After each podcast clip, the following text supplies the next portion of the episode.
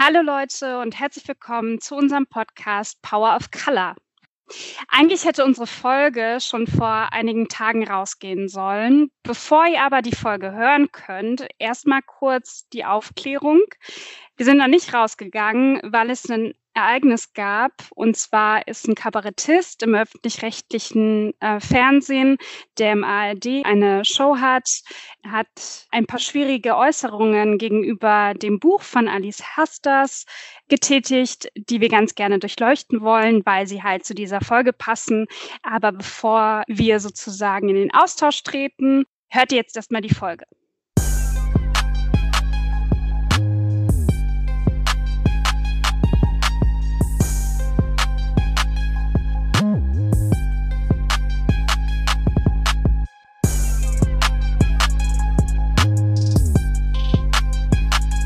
Hallo und herzlich willkommen zur vierten Folge Power of Color.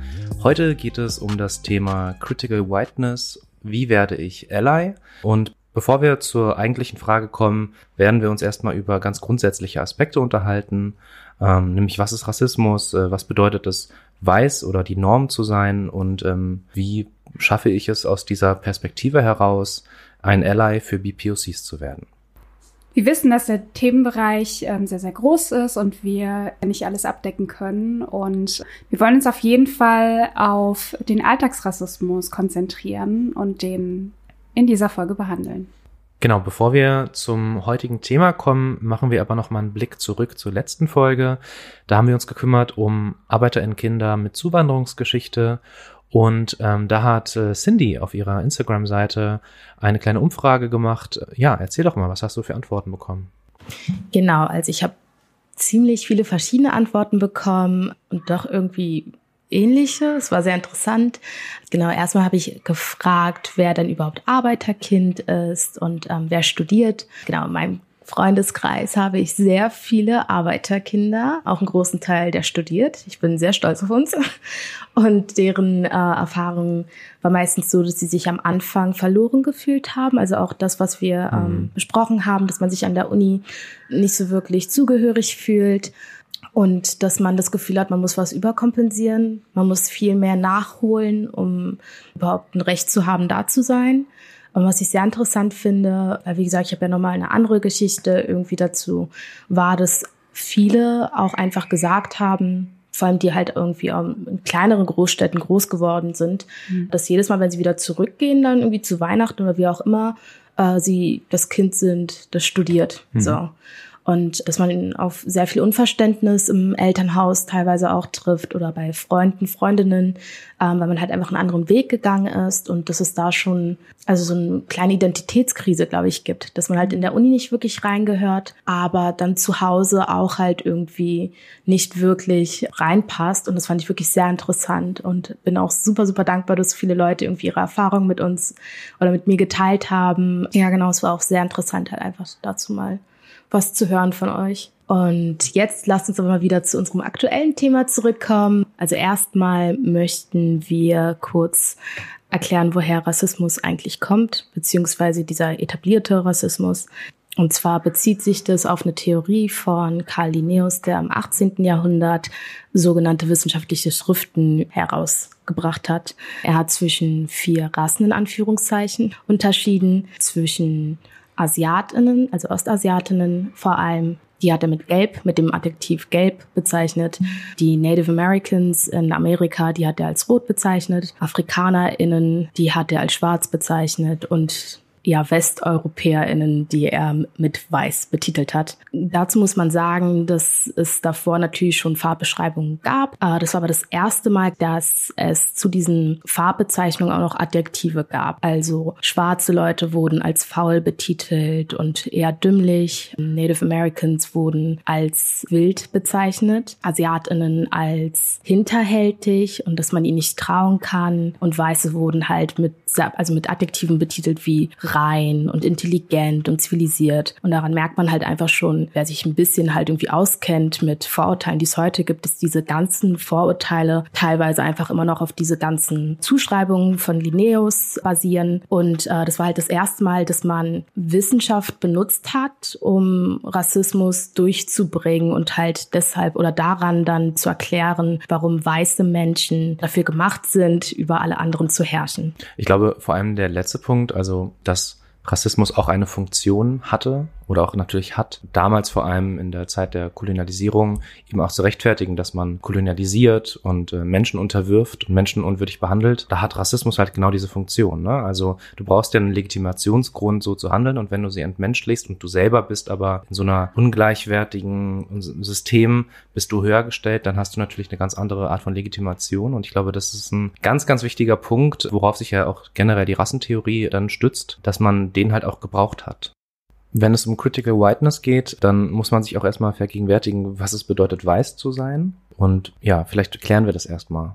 Das Wichtige ist ja einfach zu wissen, dass Weißsein in unserer Welt die Norm ist. Und das ist von der Makro- bis zur Mikroebene so. Man merkt es halt am Alltag und darüber werden wir eher heute sprechen, aber auch einfach an der Weltordnung. Also es hat einen bestimmten Grund, warum zum Beispiel Menschen aus Gegenden, in denen es mehr dunkelhäutige Menschen gibt, zum Beispiel Bleaching Creams benutzen. Also das hat alles mit einer bestimmten Normansicht zu tun, an die man sich halt irgendwie herantasten möchte oder wo man am besten dazugehören möchte. Und wir wissen aber natürlich auch, dass es halt innerhalb des Weißseins Abstufungen gibt. Also die Norm ist der halt schlechthin. Wir haben es alle tausendmal gehört dieses Jahr, glaube ich.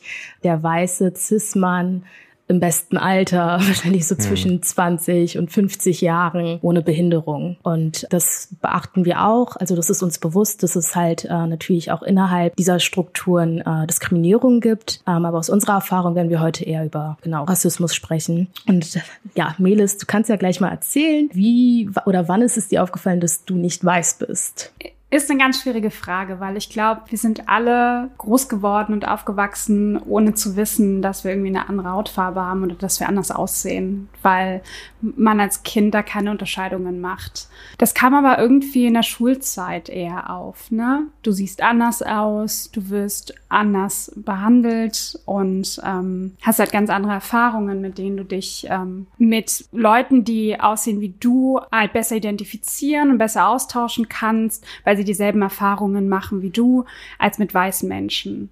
Marcel, wie war es bei dir? Bei mir, ich konnte das natürlich nicht in Worte fassen, aber ich habe schon im Kindergarten gemerkt, dass mh, hm, ich jetzt vielleicht nicht unbedingt zu denjenigen gehöre, allein rein äußerlich, die halt im Kindergarten überwiegend blond und blauäugig sind. Und das komischerweise da, also ich habe den Eindruck, heute ist es viel bunter, auch in Kindergärten, aber in meiner Zeit in den 90ern da war, war ich auch in einem Kindergarten in Neukölln, da waren nicht viele BPOCs. So, da habe ich schon schnell gemerkt, dass es da einen Unterschied gibt. Und dann kommen natürlich nochmal auch Sprüche oder so dazu, wo man es dann nochmal eingedrückt bekommt. Aber in der Selbstwahrnehmung war das relativ schnell. Wenn ich jetzt aber über zum Beispiel Filme, die ich damals geguckt habe, nachdenke, muss ich sagen, ist es mir auf der Ebene zum Beispiel nicht so doll aufgefallen, wie durchprägt auch, ja, also die gesamte Gesellschaft oder die gesamte Kultur und Medienlandschaft in der Hinsicht ist. Auf der anderen Seite äh, habe ich aber dann gemerkt, äh, als ich dann die ersten Jackie Chan Filme gesehen habe, die ich geliebt habe, so sehr und wo ich heute auch einfach merke,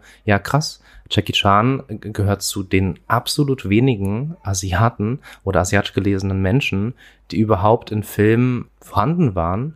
Und äh, wenn man das umdreht, dann äh, merkt man auch, wie viel dominiert es von, von weißer Repräsentanz. So, und das ist an dem Punkt finde ich auch noch nicht mal wertend gemeint. Ich finde, das ist ein ganz wichtiges, eine ganz wichtige Grundlage, wenn wir über Critical Whiteness reden, dass man sich erstmal der grundlegenden Perspektive, in was für einer Gesellschaft leben wir, in was für einer Welt leben wir, erstmal bewusst wird und dann davon ausgehend, äh, wenn man das System sozusagen durchblickt hat, dann sich die Frage stellt, okay, für BPOCs, was bedeutet das jetzt für mich? Wie werde ich kritisch damit, mit dem System und wie werde ich vielleicht davon ausgehend auch Ally. Und darum geht's ja heute. Marcel, ich habe einen ganz kleinen Einwand. Und zwar liebte ich auch die Filme von Jackie Chan, aber ich muss gestehen, dass er nach der weißen Perspektive, also nach der weißen Brille heraus konstruiert mhm. wurde, also nach Stereotypen, ne?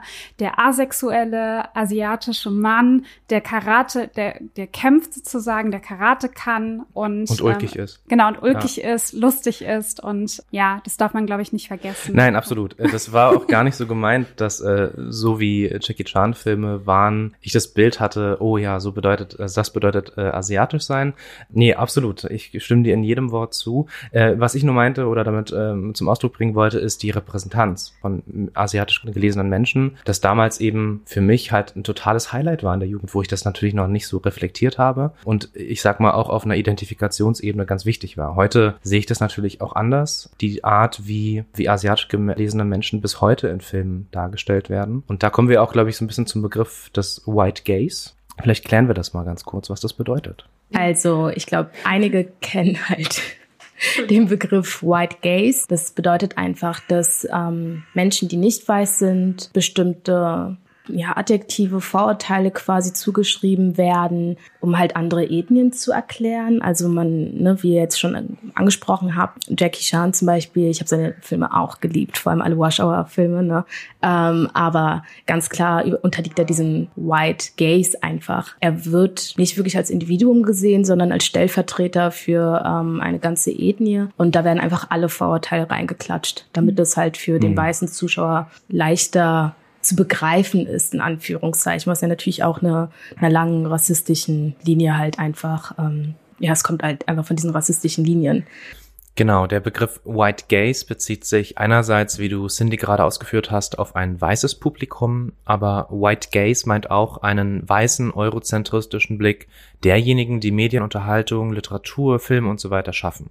Also beim White Gaze ist Weißsein die Norm, der Standard und Maßstab und zwar sowohl in der Kreierung als auch in der Rezeption der Darstellung von Fiktion und Wirklichkeit. Und leider muss man sagen, dass genau dieser White Gaze im Film und Fernsehen auch heute noch weit verbreitet ist, wobei es da in den USA in den letzten Jahren verstärkt Debatten gab und zumindest ein bisschen Sensibilisierung für das Thema gestärkt hat. Aber wir können ja speziell zum Thema Film und Fernsehen vielleicht nochmal gesondert eine Podcast-Folge machen äh, und dieses Thema vertiefen.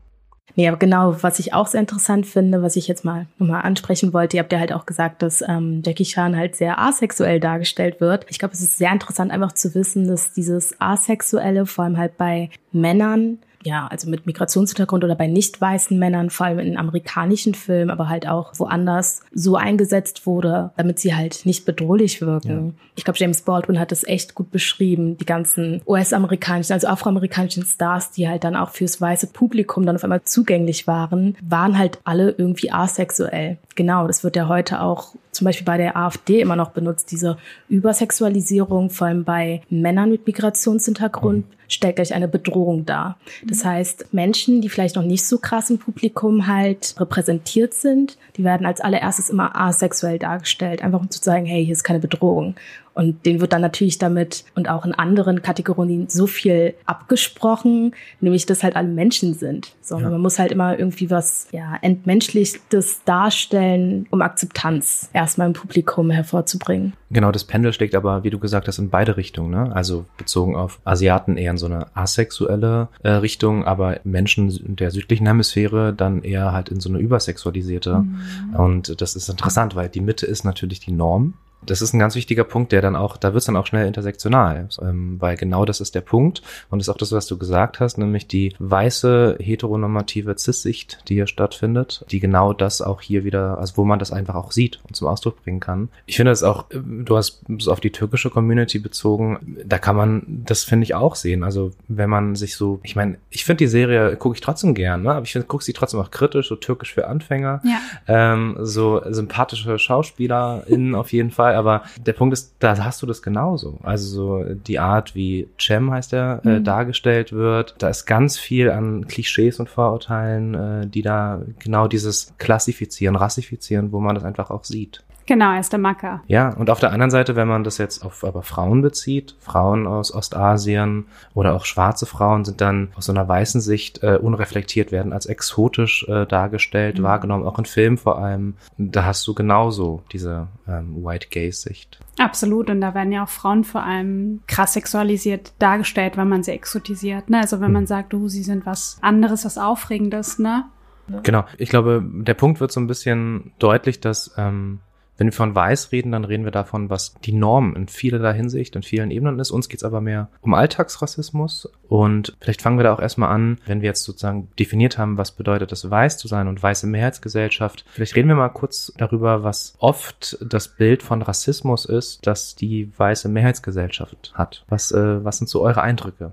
Ich finde es halt total interessant, dass wenn wir über Rassismus sprechen und über rassistische Strukturen, dass wir direkt daran denken, dass das nur einzelne Personen sein müssen oder sein könnten. Und zwar vor allem die Nazis, die halt eine gewisse Ideologie haben, hinter der sie stecken, die halt super rassistisch ist. Es wird aber nie versucht zu schauen, was sind die Strukturen, die wir eigentlich in unserer Gesellschaft haben. Und ähm, wäre es nicht wichtiger, die klar zu benennen und wegzukommen von diesen Einzel sogenannten Einzelfällen. Genau, und ich finde es total spannend, dass es, dass wenn man in so einer Gruppe ist, eine ganz flapsige Äußerung kommt, die man selbst persönlich, wenn man Betroffene ist, sozusagen als rassistische Äußerung empfindet und die klar benennt, dann jemanden gegenüberstehen hat, der oder die dann total erschrocken ist, dass man das irgendwie auch so klar benennt, hm. ne, dass das rassistisch war. Daran erkennt man ja auch, dass in unserer mehrheitlichen Struktur oder Gesellschaft das halt so ein Tabuthema ist. Es wird einfach gar nicht thematisiert. Alle Menschen versuchen sich irgendwie dahinter zu verstecken, dass sie, dass sie nicht rassistisch sind und dass sie, dass hm. sie dadurch halt auch äh, keine rassistischen Äußerungen machen könnten jemals und fühlen sich da so ein bisschen auf den, den Schlips getreten, wenn hm. man dann plötzlich sagt, du bist kein Rassist oder keine Rassistin. Die Äußerung war nur rassistisch, mhm. die du von dir gegeben hast.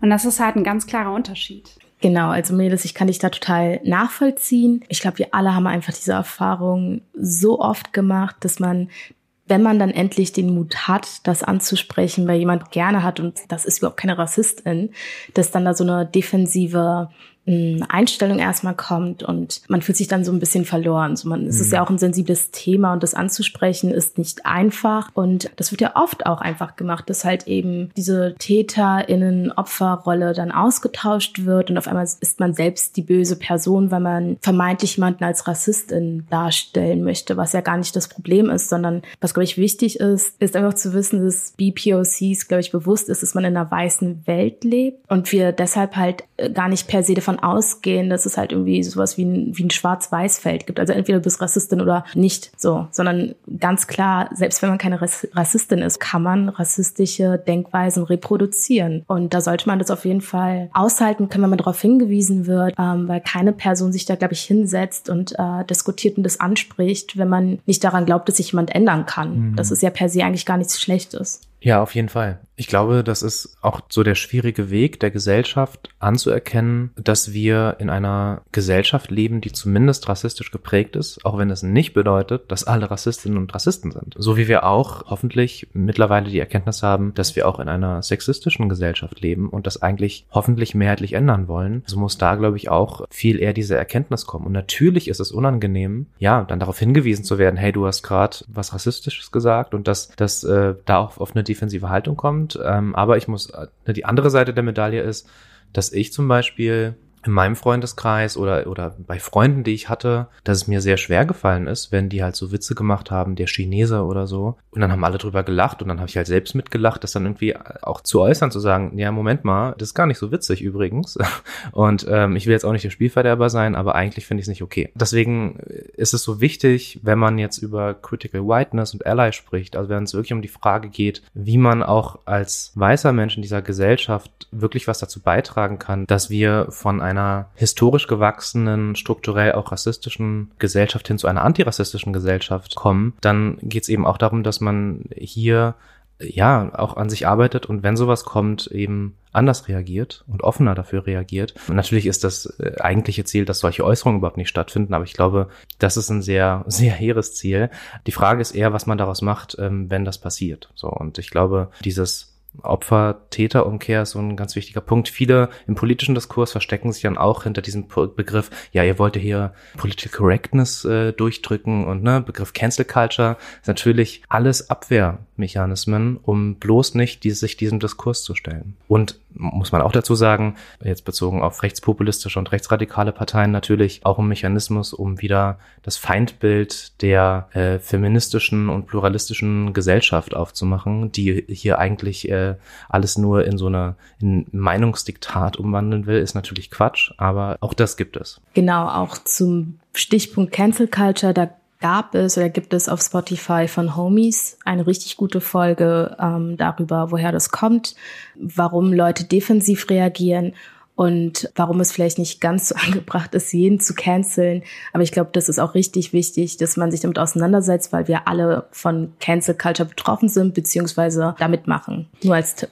Genau, also ich finde den Punkt, den du gesagt hast, Marcel, super wichtig. Es kann nicht sein, dass ähm, immer Betroffene sagen müssen, wenn irgendeine rassistische Äußerung fällt oder gedroppt wird in der Gruppe. Also ich bin echt müde. Ich bin es leid, irgendwie immer sagen zu müssen, dass da die Moralaposteln äh, spielen zu müssen, dass ähm, da gerade was Falsches gesagt wurde. Ne? Und unser Ziel ist es ja nicht irgendwie jemand an, also du sagst ja rassistische Strukturen, ne? das ist menschengemacht. Ne? Und wir sind in der Rolle und Perspektive, heute entscheiden zu können, ob wir in diesen Strukturen weiterleben wollen oder ob wir sie verändern wollen. Genau, ich glaube, es ist super wichtig, dass weiße Menschen merken, dass sie halt privilegiert sind, dass sie das halt auch ganz klar reflektieren und sich auch bewusst werden, dass es vollkommen okay ist, Macht mit weiteren Leuten zu teilen und nicht nur die Macht für sich selbst einzunehmen. Ja, vielleicht reden wir an dem Punkt äh, nochmal ganz kurz. Wir haben jetzt äh, sozusagen erklärt, was wir damit meinen, was ist die Norm, mhm. aber den Punkt der Privilegien, ich glaube, da hilft es auch nochmal drüber zu sprechen, um vielleicht auch also allen nochmal verständlich zu machen, worum es da eigentlich geht, weil Du hast Macht gesagt und ich glaube, genau ist der Punkt. Also die Norm ist eine Machtstruktur und das wiederum, jede Machtstruktur gibt dir gegenüber anderen Privilegien. Und es gibt da äh, eine sehr gute Liste von Peggy McIntosh aus dem Aufsatz White Privilege. Und ich kann dir jetzt nicht vollends vorlesen. Das sind unglaublich viele Punkte und nur um das zu verdeutlichen, lese ich mal ein paar vor.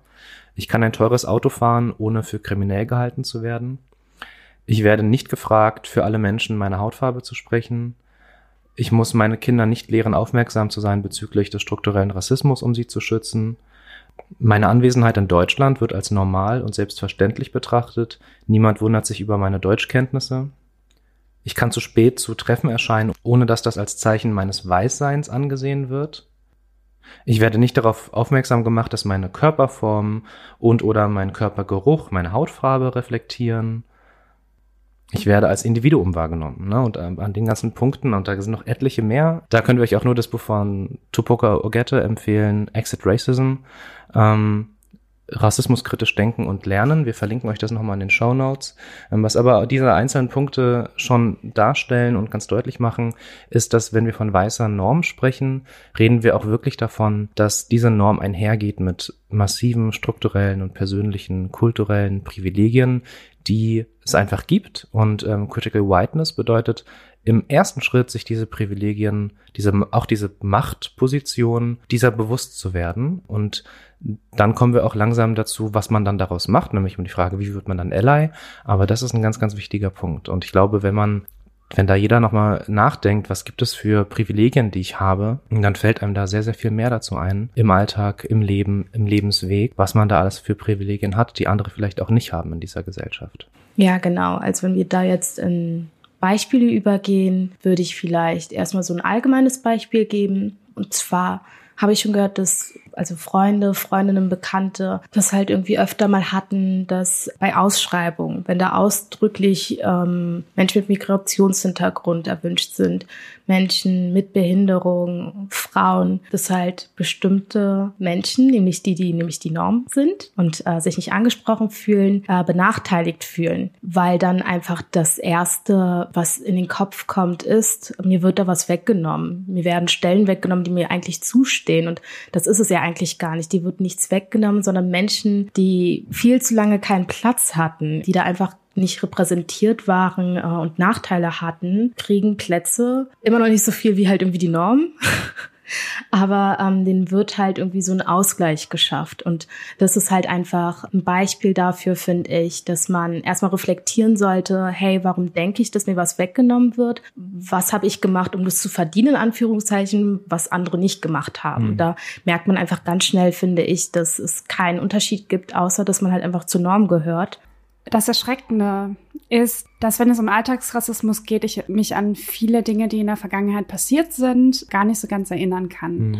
Weil man wurde einfach so aufgezogen. Ich wurde einfach so aufgezogen. Ich glaube, es geht uns allen so, dass man das meiste irgendwie runterschluckt oder gutgläubig annimmt und denkt so, ach, das meinte die Person nicht, die Freundin oder der Freund nicht so und so. Und das ist halt super erschreckend, finde ich. Und ähm, also ich finde vor allem wird es ganz klar, wie es mit den Privilegien aussieht, wenn es um die Frage so, ja, woher kommst du denn geht. Ähm, ich glaube, ich als irgendwie nicht weiß gelesene Person, der man irgendwie ihren Migrationshintergrund ansehen kann oder ansehen kann, dass ich aus einer, dass ich meine Wurzeln woanders her habe, wird es halt öfter gestellt als ähm, ja weißgelesenen Personen. Ne? Und oft ähm, sage ich dann halt so, hey, ich bin gebürtige Berlinerin beziehungsweise gebürtige Weddingerin und diese Aussage reicht den meisten Menschen nicht aus. Dann kriegt man halt weitere Fragen gestellt, wie ja, ich meine, woher kommen deine Eltern und du siehst so ein bisschen anders aus. Das sind halt so sehr, sehr unangenehme Fragen, wo man auch ganz klar sieht, ne, da ist eine Person, die über dir steht, beziehungsweise die das, sich das Recht nimmt, dich zu fragen, woher du kommst. Mhm. So, weil du anders gesehen wirst in dieser Gesellschaft, ne, dass du nicht zur weißen Mehrheitsgesellschaft gehörst. Ja, ich finde das ein ganz, ganz gutes Beispiel, was, glaube ich, alle BPOCs äh, auf jeden Fall bestätigen können ja. in Deutschland. Und gleichzeitig finde ich es auch deswegen ein gutes Beispiel, weil ich glaube, dass viele, die diese Frage stellen, wo kommst du her? Oder die Nachfrage, wo kommst du eigentlich her? Das tatsächlich nicht immer bewusst rassistisch meinen. Ne? Also oft, glaube ich, steckt dahinter ehrliches Interesse oder Neugierde. Ähm, aber da sind wir genau bei dem Mechanismus von Privilegien. Man muss sich ja seiner Privilegien vielleicht auch bewusst sein. Wenn man es nicht ist, dann stellt man es halt sehr unbedarft aus der privilegierten Sicht, die ist ja nicht wegzudenken. Was aber auf der anderen Seite oft passiert, ähm, nämlich auf der Seite derjenigen, desjenigen, der die, die Frage gestellt bekommt, ist, okay, du sagst mir eigentlich damit gerade, ich gehöre nicht dazu, mhm. weil sonst würdest du mir diese Frage nicht stellen, weil für mhm. dich ist die Norm jemand, der weiß ist und wer nicht dieser Norm entspricht, der wird gefragt, wo er her oder woher eigentlich kommt.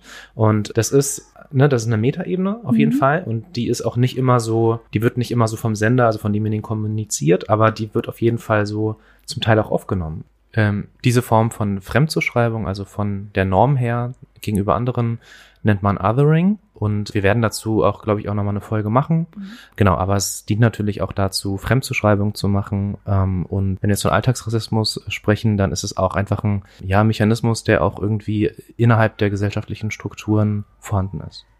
Und das ist ein ganz, ganz wichtiger Punkt, wenn wir darüber sprechen im Alltag. Wenn wir antirassistisch denken als Gesellschaft, dann heißt es eben nicht, dass man sich selber zur Norm macht und aus diesem Privileg heraus agiert. Ich, ein anderes gutes Beispiel ist, ist die Farbe Hautfarbe. Mhm. So, die Farbe Hautfarbe ist bei uns, ja, wie soll ich sagen, es ist jetzt auch nicht weiß, aber es ist halt die Normfarbe und ähm, man die Mehrheit dieser Gesellschaft, wenn sie Hautfarbe kauft oder auch irgendwie in der Kosmetik, ne, dann ist das sehr auf die weiße Mehrheitsgesellschaft bezogen. Genau. Und das sind alles so Beispiele, die zeigen, was wir meinen mit Norm und Privilegien. Genau, und davon jetzt davon ausgehend, ähm, wir haben jetzt viel äh, Grundlage äh, besprochen. Die eigentliche Frage heute ist ja, wie wird man Ally? Was bedeutet es überhaupt, Ally zu sein? Wo sind vielleicht auch Grenzen davon? Ähm, Cindy, fangen wir an. Wie gesagt, ich finde es ja auch total wichtig, äh, dass Leute lernen, wie sie Allies werden. Und ähm, ich finde es auch wirklich neben all den schrecklichen Sachen, die dieses Jahr passiert sind, hatte das halt wenigstens einen guten Effekt, dass halt Menschen auch außerhalb unserer linken Bubble, sage ich jetzt mal, sich mit diesem Ally-Sein auseinandergesetzt haben. Ich muss aber so persönlich für mich sagen, ähm, und das geht ja auch einher mit, wie kann man ein guter Ally sein? So von wegen einzusehen, dass jeder halt ein Individuum ist. Ich persönlich brauche jetzt nicht unbedingt einen Ally in dem Sinne, dass ich jemanden brauche, mit dem ich halt über Sachen sprechen muss, die halt passiert sind. Also während der ganzen George Floyd-Sache zum Beispiel haben sich ganz viele Leute halt bei mir, also weiße Freunde, Freundinnen bei mir gemeldet und meinten halt, hey, du kannst mal mit mir reden und ähm, ich habe das auch, wie gesagt, sehr gut aufgenommen und habe das auch verstanden. Hm. Ähm, ich glaube, die wenigsten haben aber verstanden, wenn ich dann eben nicht mit denen drüber reden wollte, so weil das ist nicht das erste Mal, dass es passiert ist. Ähm, so traurig das klingt, aber ich glaube, viele BPOCs mussten einfach in den letzten Jahren so ihre eigenen Allies sein und das ist für mich ein ziemlich guter Tipp, glaube ich, oder ein Tipp an andere, ähm, einfach zu gucken, wo wird Hilfe gebraucht und wo wird Hilfe auch angefordert, aber auch halt zu respektieren und nicht sauer zu sein, wenn man sagt, hey, ich will jetzt gerade nicht mit dir drüber reden. Also ich würde mir mal wünschen, dass mehr Allies sozusagen, wenn in Gruppen rassistische Kommentare kommen oder so, mit reingehen und sagen, hey, das war nicht okay, dass du das gesagt hast hm.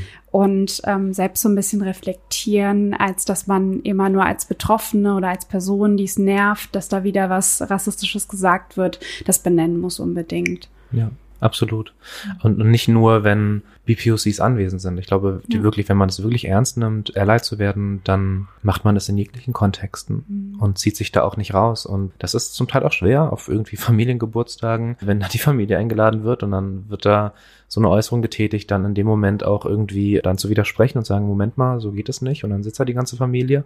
Ähm, aber das, äh, das ist ein ganz wichtiger Punkt, ne? dass man eben sich da nicht rauszieht und das heißt eben auch, seine Privilegien zu nutzen. Das ist auf jeden Fall ein ganz wichtiger Punkt der wichtig wäre, um Ally zu werden. Und ich glaube, was auch wichtig ist, ist, dass man, wenn man im Freundes-, Familien-, Bekanntenkreis BPOCs hat, die von ihren Rassismuserfahrungen reden oder Rassismuserfahrungen anprangern äh, innerhalb der Gruppe, dass man das nicht runterspielt. Oder äh, ja, was auch öfter passiert, ist dann irgendwie einfach auch überreagiert und das so komplett, ja, so eine Täter-Opfer-Umkehr zu machen. Das sind alles so Punkte, die genau so einen offenen Umgang damit absolut hemmen. Genau, also ich glaube, das ist ein sehr, sehr wichtiger Punkt, dass man als Ally auf jeden Fall nicht sich selbst in den Vordergrund stellt, sondern immer mitdenkt, dass die BIPOC sozusagen eigentlich im Vordergrund stehen müssen. Ein sehr gutes Beispiel ist äh, eine Bekannte, die ich damals während der Schulzeit hatte, die, die hatte halt ein Auslandsjahr in Amerika gemacht und kam halt wieder und hatte natürlich so ganz krasse Struggles zwischen äh, BPOCs und den weißen Menschen da halt mitbekommen und ähm, war deshalb irgendwie so gedrillt von wegen, hey, wir müssen drüber, also offen drüber reden und du kannst mal mit mir drüber reden. Und ähm, das Ding war dann aber, dass sie irgendwann nur noch mit mir über mein Schwarzsein gesprochen hat. Also wenn man das dann auch überkompensiert mhm. und ähm, das ist dann total lustig, weil das ist ja dann wieder äh, dieses typische Merkmal von rassistischen Denken. Ich bin nicht mehr als meine Hautfarbe oder meine Herkunft. Und dann das Gespräch immer darauf gelenkt hat, immer. Und ähm, was auch ganz, ganz schlimm ist, da würde ich ganz krass appellieren, da einfach mal ähm, ja, nichts zuzusagen oder das nicht mal weiterzureichen nach jeden Feiertagen, die man dann irgendwie hat bei der rassistischen Familie. Es tut mir echt leid, dass viele weiße Menschen das irgendwie ja, durchleben müssen, aber da muss man nicht zu der einen BPOC-Freundin oder Freund gehen und alle Sachen nacherzählen, die da Schreckliches über Menschen mit Migrationshintergrund gesagt wurden, weil A, weiß es die Person wahrscheinlich schon, man durchlebt es irgendwie sein ganzes Leben. B, will man sich auch nicht diese ganzen schrecklichen Sachen anhören müssen und da irgendwie, wie Medes jetzt auch schon meinte, es geht halt in dem Moment nicht um, um dich, so. Deshalb such dir jemand anderen, bei dem du halt irgendwie abkotzen kannst und nicht die einzige Person, die da halt jetzt irgendwie Migrationshintergrund hat, so und die wahrscheinlich sehr gut darüber Bescheid weiß, was für Sachen gesagt werden. Das ist, ich glaube, da werden viele BPOCs dankbar sein, wenn man sich das nicht jedes Mal anhören muss. Was mir so in, in linken Kreisen auch manchmal aus, auffällt, ist so eine Überkompensation, nenne ich es mal, die zum Teil auch so weit geht, dass ähm, weiße Menschen ja Geflüchteten erklären, dass sie nicht Flüchtlinge zu sagen haben, zum Beispiel. Und das sind so einfach auch so Punkte, wo man auch wiederum äh, auch in dem Bereich, äh, glaube ich, ganz doll auch, ja, wie soll ich das sagen? Man kann auch in dem Bereich überkompensieren und Ally bedeutet nicht, dass man den den Kampf an vorderster Front führt. Es gab zum Beispiel auch bei der Black Lives Matter Bewegung in Deutschland äh, Flyer, die fand ich super, dass äh, die waren wirklich auch an, an weiße Allies, die mitgelaufen sind, wo auch einfach so Richtlinien einfach tatsächlich drin stand, sowas wie habt die Rufe bitte nicht anzufangen, sondern wir fangen damit an und ihr könnt dann im Sprechchor darauf reagieren mit den anderen oder lauft bitte nicht in der vordersten Linie, wo das unser Banner ist, sondern ne, kommt gerne mit, aber es geht hier wirklich um uns und äh, supportet uns darin. Aber es geht jetzt nicht um euch, sondern dass ihr seid ist super, aber ihr seid unsere Verbündeten. So, aber das Ziel ist, dass ihr uns unterstützt. Und das, ich glaube, das ist ein ganz wichtiger Punkt. Ich finde aus meiner Perspektive, dass es nicht zu viel verlangt ist. Eigentlich, eigentlich ist es für mich so ein ganz, ganz große Selbstverständlichkeit. Und oft bin ich erstaunt darüber, was es dann doch an Kraft äh, in Diskursen oder auch in Diskussionen ähm, ja erfordert, dass Leute einfach sagen, ja, stimmt, hast recht und ist ja eigentlich auch gar nicht so schwer. Aber es, es scheint vielen sehr, sehr schwer zu fallen. Also mein Eindruck ist schon, dass wir da sehr am Anfang stehen. Also zusammengefasst, ähm, seid einmal in eurem Leben Side Character, so wie alle BPOCs in amerikanischen Filmen, die Side Characters sind. Lasst sie einmal äh, Main Character sein, wenn ihr sie unterstützt. Ähm, und irgendwann sind wir hoffentlich alle Main Characters. Danke. Wie ihr merkt und hört, ähm, gibt es zu diesem Thema echt viel zu erzählen. Wir haben uns in dieser Folge ja vor allem mit Critical Whiteness in Bezug auf Alltagsrassismus auseinandergesetzt. Und ich glaube, es ist super wichtig, dass wir nochmal in einer gesonderten Podcast-Folge Critical Whiteness in Bezug auf strukturellen Rassismus nochmal thematisieren. Und ähm, an dieser Stelle wollen wir uns ganz herzlich fürs Zuhören bedanken und wer bis jetzt durchgehalten hat, vielen, vielen Dank, dass ihr euch damit auseinandersetzt und ja, dass ihr versucht, ein bisschen sensibler zu sein. Ja, wie immer, sendet uns gerne Feedback zur Folge per E-Mail an podcastpowerofcolor at gmail.com und auch wie immer der Hinweis, dass ihr uns auf Steady unterstützen könnt. Ihr findet hier die Verlinkung in den Show Notes. Äh, für alle, die es nicht wissen, Steady, das ist eine Seite, auf der haben wir euch coole Supporter-Pakete zusammengestellt, wo ihr uns für die Kosten, die wir haben, für den Podcast, für die Technik, Poster und so weiter unterstützen könnt mit kleinen Soli-Beträgen. Und genau, das haben schon einige gemacht. Vielen Dank dafür. Ebenso vielen Dank für alle, die uns auf iTunes Bewertungen gegeben haben, um uns auch sichtbarer zu machen mit unserem Podcast. Mhm. Und wenn euch äh, sozusagen unser Podcast gefällt oder die Folge, dann unterstützt uns auch gerne und gebt uns bei iTunes gerne fünf Sterne, da freuen wir uns drüber und auch eine Rezension, wenn ihr möchtet. Dann finden auch andere uns schneller und genau, das hilft uns sehr. An dieser Stelle vielen Dank. Tschüss. Ciao. Tschüss.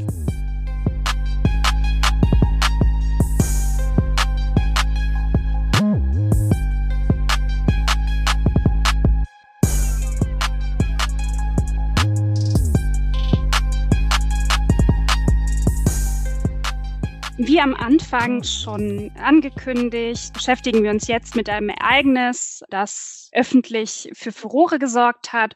Und zwar ein Kabarettist, der im öffentlich-rechtlichen eine Show hat, im ARD, und der da sehr kritische Äußerungen gegenüber dem Buch von Alice Hesters getätigt hat. Und bevor wir überhaupt äh, darüber sprechen, müssen wir erst mal klären, was überhaupt passiert ist und was er für Äußerungen getätigt hat. Dazu passt, am Flughafen wurde ein Buch angeboten äh, mit dem Titel Was Weiße über Rassismus nicht hören wollen.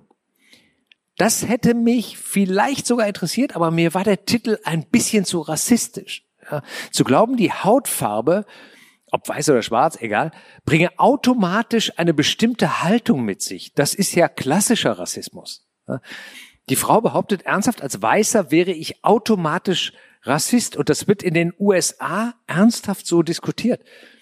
Das Buch war in den USA ein, ein Riesenrenner und ehrlich gesagt glaube ich, dass diese Form der Scheinintellektualität einer arroganten Linken maßgeblich dafür verantwortlich ist, dass es so etwas wie Donald Trump geben konnte.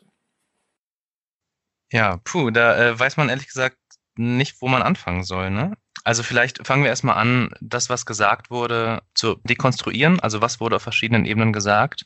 Vielleicht für alle, die Alice Hasters nicht kennen, die hat das Buch geschrieben, was weiße Menschen nicht über Rassismus hören wollen, aber wissen sollten. Das ist der Anlass und aus unserer Sicht ist das ein absolut wichtiges Buch äh, für einen antirassistischen Diskurs, ähm, den wir unbedingt auch stärker führen müssen und den wir ja auch mit diesem Podcast Beitrag dazu leisten wollen. Ähm, und Alice äh, Hasters, ja, macht im Grunde genommen das, was auch das Konzept unseres Podcasts ist, nämlich dass man durch Perspektiven eben aufzeigt, wie unsere Welt aufgebaut ist, wie, wie zum Teil auch in, wo es ja auch in, in der Folge drum gegangen ist oder jetzt hier geht, wie Rassismen funktionieren, wie aber auch unsere Welt aufgebaut ist, wie ein, ein White Gaze, ein weißer Blick auf die Welt eben das auch alles prägt. Ähm, und es geht eben darum, dass man hier eine interkulturelle Sensibilisierung auch irgendwie hinbekommt, dass man auch antirassistisch denken lernt. Also das ist ein ganz wichtiger Punkt. Genau. Und deswegen erstmal an allererster Stelle Shoutout an Alice Hasters und für dieses Buch. Äh, wir können das euch nur wärmstens empfehlen. Aber vielleicht erstmal zu dem, was der Kabarettist gesagt hat. Er fängt an mit, der Titel ist rassistisch. Und ähm, ich glaube, lass uns mal damit anfangen. Also der Titel, was weiße Menschen nicht über Rassismus hören wollen, aber wissen sollten, warum, warum so, sollte das rassistisch sein? Wie seht ihr das? Also, dass er da halt auch schon anfängt, von Rassismus zu sprechen, ohne darauf einzugehen, was im Buch überhaupt steht. Sehr interessant ist im Buch ja auch, dass halt in den ersten Kapiteln eigentlich so ziemlich erklärt wird, warum weiße Menschen erstmal die Anschuldigungen, rassistisch zu sein, nicht annehmen wollen. Ähm, und womit das zusammenhängt. Also da merkt man schon, dass er da überhaupt nicht reingeguckt hat. Und dann halt zu sagen, dass Alice Hustlers halt rassistisch ist mit ihren Aussagen. Also allein vom Titel her. Finde ich total problematisch. Und man merkt, dass er halt einfach keine Ahnung hat. Und auch halt, wenn er sich mit dem Thema ein bisschen auseinandergesetzt hätte oder die letzten ähm, Diskurse in, weltweit eigentlich, ähm, auch in seinem eigenen Sender nachverfolgt hätte, dann wüsste er, dass es nicht so einfach ist, BPOCs Rassismus vorzuwerfen. Das ist also eine der Sachen, die ich mit am schwierigsten finde, dass da jemand etwas sagt und eine Äußerung tut in einer sehr krass arroganten Haltung und eigentlich nicht, also gar keinen Kontext hat. Meles, was sagst du dazu? Also ich finde, es ist halt einfach ein starkes Paradebeispiel dafür, worum es eigentlich geht. Ne? Er als weißer, mittelalter, privilegierter Mann, der sich nicht mit Rassismus auseinandergesetzt hat, stellt sich dahin und urteilt darüber, dass seiner Meinung nach der Titel zu rassistisch sei und setzt damit irgendwie weiß sein und schwarz sein gleich und hinterfragt sich gar nicht. Also das ist halt einfach einfach eine Argumentation, die nicht geht, weil man kann schwarz sein und weiß sein gar nicht gleichsetzen, weil das historisch halt auch so gewachsen ist, dass dass natürlich Weiße schon immer privilegierter waren. Das zeigt einfach diese Umkehr von Täter-Opfer. Ne? Also er stellt sich als der da, der rassistisch betroffen ist. Mhm. Ja, wir sind ja auch ganz viel jetzt in dieser Folge drauf eingegangen und haben ja auch viel nochmal erklärt, ne? Also wie eben auch historisch, wie du es auch gerade gesagt hast, gewachsen in dieser Welt auch, ja, wie Privilegien einfach verschieden aufgebaut sind. Und was so problematisch ist, ist, dass er, wie du es gesagt hast, dieses Weißsein und Schwarzsein gleichsetzt. Und er macht ja sogar noch mehr. Ne? Also er sagt, er ist von Rassismus betroffen. Was braucht es, um von Rassismus betroffen zu sein? Von Rassismus betroffen sein heißt, ich werde diskriminiert, mindestens von einer Mehrheit, aber ne, von jemandem, die die strukturelle Macht hat ähm, und ich bin in diesem System nicht höher gestellt, sondern ich werde von dieser höher gestellten Position aus rassistisch diskriminiert. Und das kann man in dieser Welt nun wirklich nicht sagen, dass ähm, die weiße Mehrheitsgesellschaft nicht die Macht in dieser Gesellschaft hat. Ne? Und genau das ist ja der Punkt. Also Rassismus funktioniert halt von oben nach unten. Es ist ein System der Ungleichwertigkeit. Und ähm, man hört es ja auch immer wieder in so Stammtischdebatten zum Beispiel. Ne? Also, ähm, oder auch in der Boulevardpresse. Ne? Klassisches Beispiel, was immer super funktioniert in, in Boulevardmedien, Nordneukölln, Schule mit 99 Prozent äh, Migrationshintergrund. Und dann wird halt groß betitelt Rassismus äh, gegen weiße Schüler das kann Diskriminierung sein. Ja, also man kann diskriminiert werden, auch in diesem Kontext. Aber für Rassismus braucht es immer die Machtstruktur. Und die Machtstruktur ist hier nicht vorhanden. Erst recht nicht in seinem Fall, der als öffentlich, also im öffentlich-rechtlichen Fernsehen mit einem, einem Namen, den wir jetzt bewusst auch nicht nennen, um das jetzt nicht weiter zu pushen, aber der nun wirklich in, in seinem Metier äh, absolut privilegiert ist und jetzt nur aufgrund des Titels, nur weil, nur weil auch er mal benannt wird oder ne, weil mal Weiße benannt genannt werden. Ähm, jetzt spricht er gleich von Rassismus und da kann ich Cindy nur zustimmen. Da hat er mit diesem Begriff rein, rein inhaltlich anscheinend überhaupt keine Ahnung, was das eigentlich bedeutet, wie Rassismus funktioniert und nach welchen Mechanismen man von Rassismus sprechen kann. Und er sagt ja, Also, dass man die Hautfarbe weiß benennt, benennt Alice Husters eine Haltung. Und was er damit ja eigentlich sagt, ist, Alice Husters unterstellt allen Weißen per se, dass sie Rassistinnen und Rassisten sind. Und ich glaube, da sind wir jetzt auch in der Folge ziemlich viel darauf eingegangen, dass das ja eben nicht der Fall ist. Also wir leben vielleicht in einer Gesellschaft, die rassistisch geprägt ist, ja, und das wollen wir halt problematisieren. Dazu gehört halt der Begriff Critical Whiteness mit rein. Aber es geht eben nicht darum, und es geht ja übrigens auch null in dem, in dem Buch von Alice Husters darum, einfach pauschal zu sagen, alle Weißen sind Rassisten und Rassisten, weil das wäre ein sehr dünnes Buch. Es geht ja ganz bewusst darum zu zeigen, okay, wie kann man innerhalb einer rassistisch geprägten Gesellschaft lernen, rassismuskritisch zu denken, indem man das erstmal erkennt. Und sie gibt auch ganz klare Handlungsempfehlungen, wie man da auch das durchdringen kann und damit auch ein guter Ally sein kann. Also das Ding ist ja, indem er sich nicht mit Rassismus auseinandersetzt, zeigt er ja genau das, was wir auch in unserer Folge thematisiert haben. Ne? Es ist in Deutschland irgendwie total tabuisiert, über Rassismus zu sprechen und es auch ganz klar zu benennen und sich damit auseinanderzusetzen, weil es halt irgendwie viel damit zu tun hat, dass man sich über seine eigene Machtposition eigentlich damit auseinandersetzen muss und auch ähm, damit auseinandersetzen muss, dass es Personen gibt oder auch Personengruppen, die Rassismus erfahren und diskriminiert werden. Ne? Also dass es also einen strukturellen Rassismus gibt und Ungleichheiten grundsätzlich im System genau das thematisiert ja auch das Buch von Alice. Es sagt, auch wenn es irgendwie super anstrengend ist für unsere Gesellschaft, uns damit auseinanderzusetzen, muss es benannt werden. Und es kann halt nicht immer von Betroffenen kommen, sondern wir brauchen auch Leute, die halt genau die gleichen Themen benennen und auch sagen, ey, hier liegt Rassismus vor und den müssen wir halt irgendwie auch bekämpfen in unserer Gesellschaft. Ich glaube, weshalb sich so viele auch aufgeregt haben in seinem kurzen Beitrag zu Alice Husters Buch, ist, dass er das ganze Thema quasi an sich reißt, was so oft irgendwie in Scheindebatten gemacht wird, wo man dann darüber diskutiert, ob BPOC oder ja, Menschen mit einer anderen Hautfarbe rassistisch gegenüber weißen Menschen sein kann, einfach um halt davon abzulenken, seine eigenen Privilegien halt zu checken, dass er da halt das total verfehlt hat. Also Alice hasst das Buch nur zu benutzen, um dann halt zu sagen oder zu erklären, warum er sich jetzt angegriffen fühlt, ist halt wirklich super krass privilegiert und ja, also fällt halt dann wieder in dieses klassische White Privilege Ding rein, was ihr auch schon vorher gesagt habt. Und das ist halt einfach so schade, so wenn man halt merkt, dass jemand mit so einer großen Plattform äh, Sachen aufgreift, einfach nur um halt Aufmerksamkeit zu bekommen. Mhm. Deshalb finde ich das auch ziemlich gut, dass halt so viele sich entschieden haben, seinen Namen auch nicht zu nennen. Ähm, ich will es jetzt auch machen. Und das hatten wir auch im Vorfeld auch diskutiert, ne? Inwiefern möchten wir ihm jetzt, wenn auch nur eine kleine, aber eine Plattform bieten. Aber andererseits ist es natürlich wieder, es ist immer wieder eine gute Gelegenheit, um über sowas zu reden, einfach nur zu zeigen, hey, das ist etwas, womit ähm, die POC sich weltweit immer wieder auseinandersetzen müssen, so eine ignoranten Aussagen. Ja, absolut. Es ist auch eine absolut problematische Geschichte. Für uns ist es natürlich in Anführungsstrichen ein guter und auch irgendwie traurigerweise typischer Anlass, dass wir eben jetzt nochmal darüber sprechen. Und übrigens, falls ihr euch wundert, warum der Ton jetzt auf einmal so anders ist, äh, wir sind, weil es so kurzfristig ist, äh, über Skype zusammengeschaltet.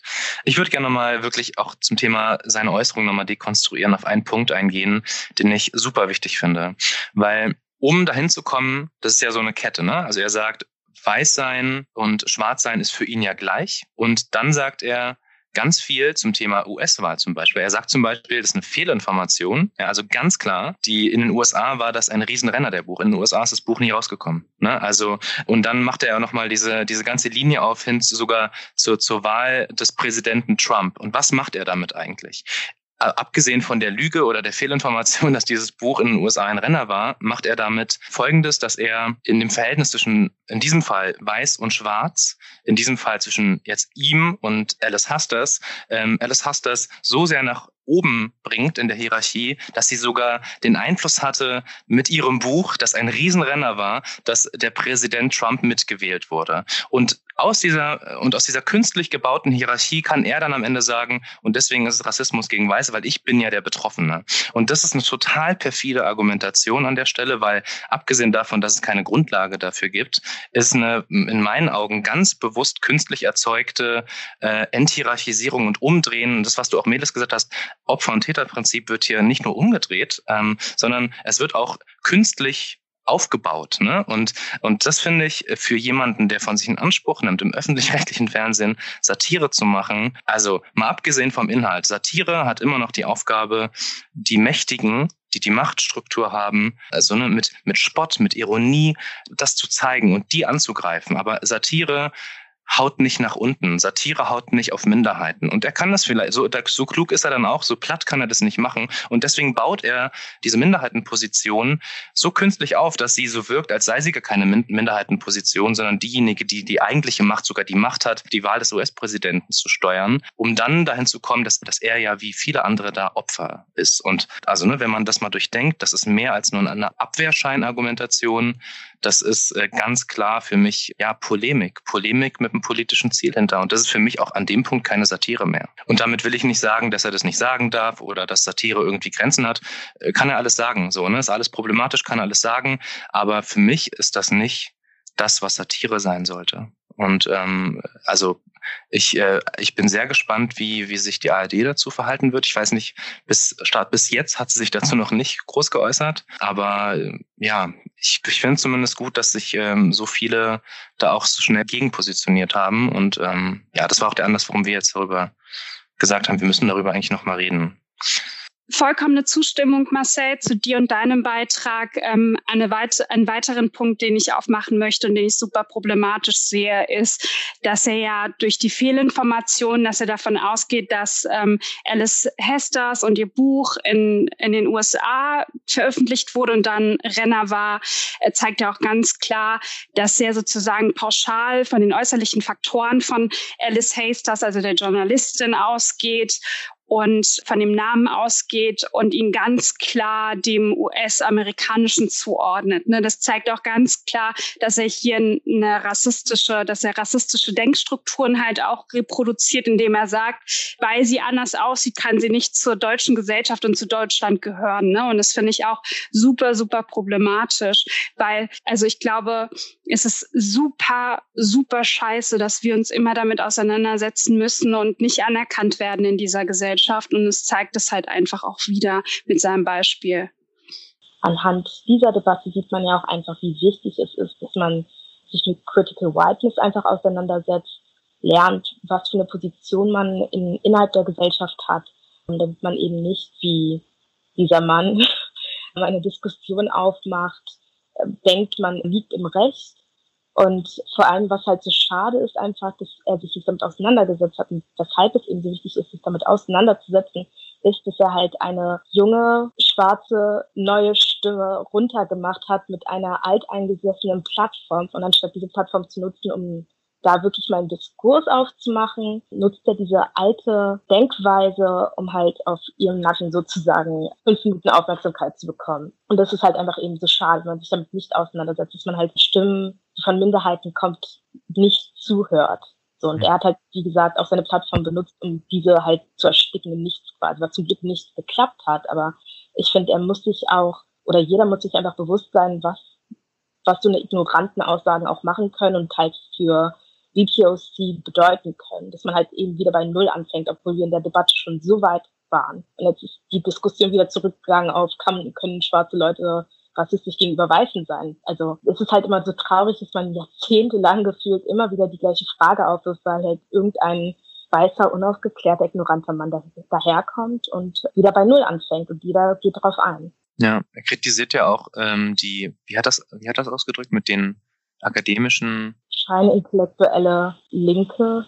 Und arrogante Linke. Ja, ja, genau. Und ich meine, das geht ja so ein bisschen in diese Richtung, äh, ja, die diese, die die böse Identitätspolitik machen wollen. Und da ist ja auch krass, ne, dass er dann da wiederum diese Brücke zieht zu, äh, deswegen war erst jemand äh, möglich wie Trump. Das heißt, eigentlich sind die die Schuldigen daran, dass jemand, dass ein Rassist und Sexist, Chauvinist wie Trump gewählt werden konnte. Das heißt, ne, bezogen auf die Black Lives Matter Bewegung, haltet mal lieber den Mund, weil sonst seid ihr daran schuld, dass es äh, schlimmer wird. Das finde ich eine krasse Äußerung. Äh, und im Grunde genommen ist es für ihn so eine verklausulierte Entschuldigung, weiter ignorant zu sein. Warum er sich dann damit gar nicht weiter beschäftigen muss, weil er, er sieht, sieht sich ja auf der guten Seite und böse sind die, die bösen äh, feministischen Linken, die hier akademische Debatten führen und im Zweifelsfall jetzt ein riesen Shitstorm kommt, den er ehrlich gesagt selber zu verantworten hat und meiner Ansicht nach ganz klar kalkuliert hat an der Stelle. Das ist übrigens auch der Grund, warum wir jetzt auch nicht seinen Namen groß nennen, um ihn zu pushen. Aber wir müssen halt darüber reden, über das, was hier passiert und wie hier argumentiert wird. Genau. Und um die Wichtigkeit der antirassistischen Arbeit von Alice Hesters äh, in den Vordergrund zu rücken, wollen wir sie ganz klar supporten und würden drei Exemplare ihres Buches, was weiße Menschen nicht über Rassismus hören wollen, aber wissen sollten, verlosen an euch, an unsere ZuhörerInnen. Und für die Teilnahme an der Verlosung könnt ihr uns eine E-Mail schreiben oder uns über Instagram, über die Kommentare schreiben.